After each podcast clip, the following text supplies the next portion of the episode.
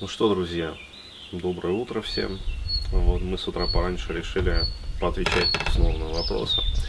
А, тем более, что тема вот холотропа заинтересовала людей. И ну, видно вообще по тону вопросов, по их количеству. А вот вдруг как-то не особо интересовались, а тут раз как бы и посыпались вопросы. Видно, что тема интересует людей, но действительно как бы вот метод новый, незнакомый, да, и народу не совсем понятный.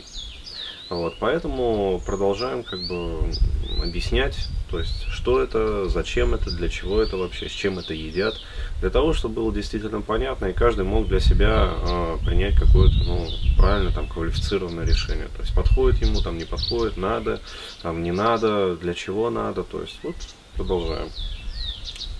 Такой вот вопрос э, задали. Привет, Денис. Хотел задать вопрос про холотроп. Заинтересовался возможностью освободиться, забить на все, избавившись от страха. В связи с этим возникли пару вопросов. Как понять, свободен ты или нет? Есть ли страхи, которые реально требуют лечения холотропным дыханием? То есть ведь понятно, что страхи есть у всех, но непонятно, когда наступает необходимость с ними бороться. Вот. И второй вопрос. Я занимаюсь почти профессионально высокоинтенсивным спортом. Постоянно присутствует гипервентиляция легких. Есть ли необходимость в холотропе, если так это происходит? Если и так это происходит, или же смысл в другом? Ну, окей. То есть по поводу страхов сначала отвечу. То есть, несомненно, страхи есть у всех. Но надо понимать, что страхи бывают рациональные и иррациональные.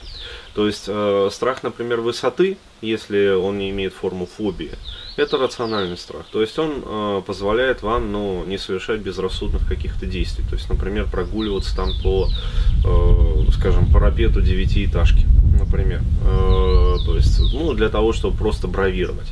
А, вот, э, либо там заниматься еще какими-то вещами. Э, страх там быстро движущихся объектов, например, автомобиля. Ну вот, это в принципе тоже рациональный страх, то есть он позволяет вам, в общем, не выбегать, да, не бегать через МКАД, как минимум, вот, во время интенсивного движения, значит, не всегда движение. Ну да, то есть, ну просто бывают часы особенного такого движения скоростного. Так вот. А есть страхи иррациональные, то есть те, которые, ну, просто-напросто мешают жить. И вот эти вот иррациональные страхи, они, как правило, имеют место, э, ну, свое начало в детстве.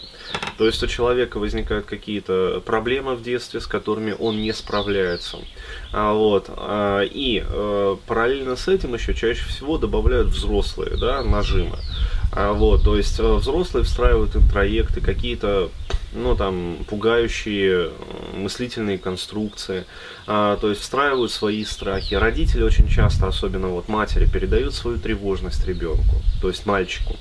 А, то есть мальчик должен быть, по идее, смелым, храбрым, как бы, и изначально инстинкты, э, мужские инстинкты нацелены на поисковую активность. То есть э, несколько притуплена вот эта вот тревожность у мужчин, э, больше включен инстинкт поисковой активности. То есть исследовательский такой инстинкт. Вот, у женщины наоборот, то есть и матери, э, опасаясь там за жизнь, здоровье своего ребенка, они перекашивают эту инстинктивную э, программу, то есть этот природный баланс у мужчины. Вот, получается, что формируются вот эти вот иррациональные страхи. То есть конкретно вот для молодого человека, ну и вообще всех, кто задается этим вопросом. То есть э, задайте себе вопросы, что вам мешает жить. Да, то есть э, где, в каких ситуациях э, вы бы хотели быть смелее, да, э, но опять-таки в ситуациях именно, э, как сказать, где нету угрозы, например, жизни. Ну, например, тот же самый вот случай знакомства с женщинами. Но явно же нет угрозы для жизни парню, который э, ну, будет подходить, там, например, знакомиться и общаться с подругами. Да? А, тем не менее, мужчины многие боятся этого делать. Вот, пожалуйста, вот вам иррациональный страх. Да, то есть сразу, а вдруг там э, папа боксер, а вдруг там, короче говоря, брат там э, дагестанец, а вдруг там еще кто-то, ну, э, друзья с Лубянки, опять-таки, то есть вот, пожалуйста, вам примеры иррациональной тревожности, иррациональных страхов. То есть, если такое есть, пожалуйста, смело вот на холотроп. Я отвечаю на второй вопрос. Э, давай сделаем отбивку.